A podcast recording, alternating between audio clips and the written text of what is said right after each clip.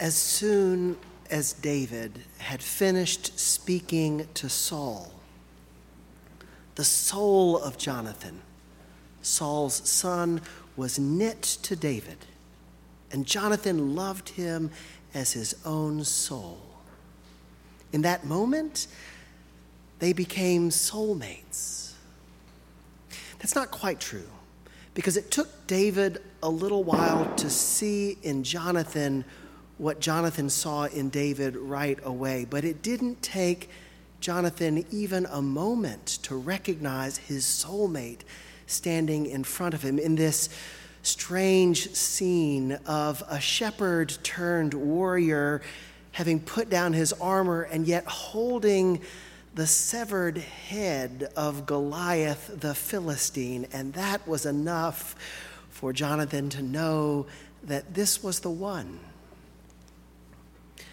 Sometimes preachers and scholars speak of the love between Jonathan and David as if it were romantic love, erotic love. That might be true. The Bible doesn't in any way suggest that to us, but I think sometimes in modern days we have a hard time imagining what it would mean for two people to love each other like that and not be intimate partners. And maybe they were intimate in ways that transcend our physical understandings. Maybe it would be best to say that Jonathan and David, that in them the two became one flesh.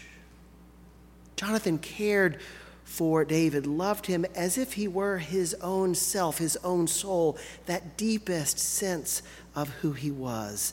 And what was it about this moment, this encounter, that drew Jonathan to David? One of my favorite things about this week has been gathering together as a community to hear these lessons and to hear the story of David and Goliath unfold one night after another Tuesday, Thursday, Friday, and now Sunday. When you preach at an evensong service, it gives you the chance to pull from what we've heard the whole week long.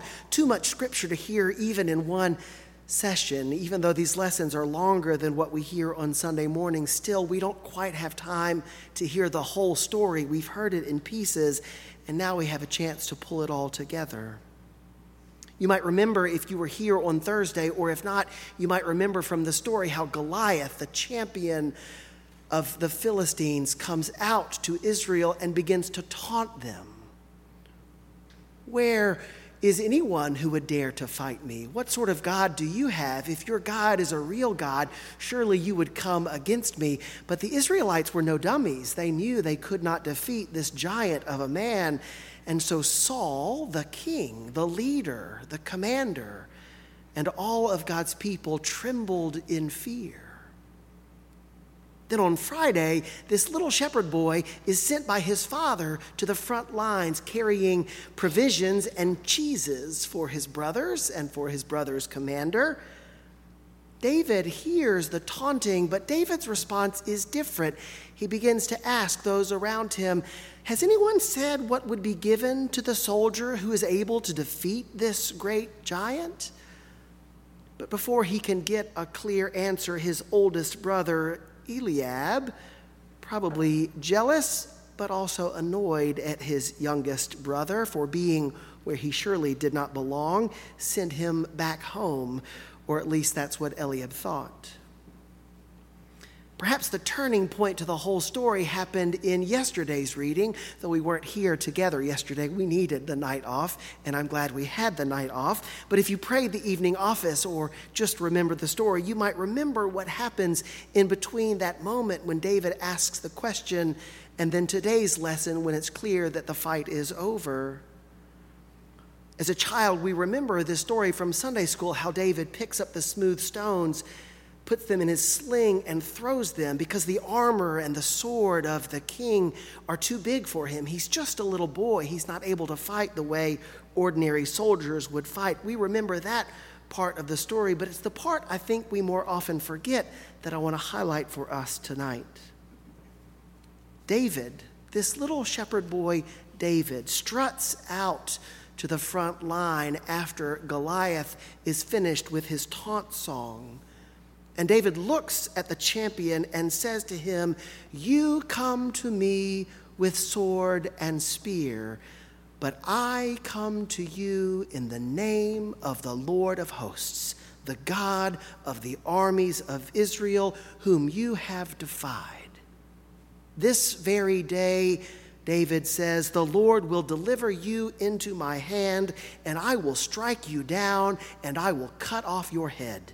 And I will give the dead bodies of the Philistine army this very day to the birds of the air and to the wild animals of the earth, so that all the earth may know that there is a God in Israel. And that all this assembly may know that the Lord does not save by sword and spear for the battle is the Lord's, and he will give you into my hand. It's easy to think that Jonathan falls in love with David because he has won this mighty battle, and surely that has Jonathan's attention and everyone's attention. But the text goes out of its way to let us know that David has put his armor back into the tent that he's back in his ordinary shepherd clothes, although he carries that massive head with him. And as that taunt that David offers in response makes clear to us, David does not come against Goliath with the weapons of sword and spear, the weapons of physical military might, but David stands as one who knows that God will save God's people. And Jonathan sees it. No one else in all of Israel, not even the king, not even the commander, is bold enough to promise that God will win this victory, but this shepherd boy, whose heart belongs to God and after whom God himself loves, this shepherd boy sees it and knows it and speaks it. In this moment in the palace when Saul asks this young shepherd boy whose son he is, Jonathan sees God at work in this boy in a way that the world has not seen yet, but that the world will come to know. Jonathan sees it before any of David's brothers, even before David's own father, before Saul, perhaps even before David himself knows what his destiny will be. When we see God at work, loving and claiming and working through another person, and we are available to the work of that Spirit, our hearts are drawn together. David, as the story continues, David's story is one of challenge, one that is not perfect, but one that always returns to his fundamental identity as one who belongs to God and who is available for God to do mighty things through him. Jonathan catches a glimpse of that and knows right away that his soul belongs to David.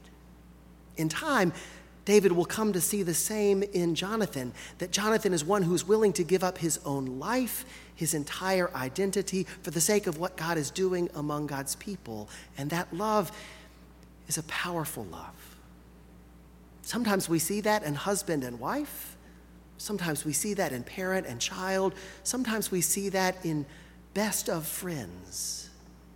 But when we see that divine love at work in the life of someone close to us, and we find ourselves available to it, our souls become knit to the one in whom we see that love at work.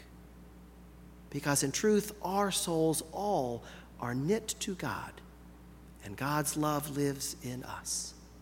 Thanks be to God.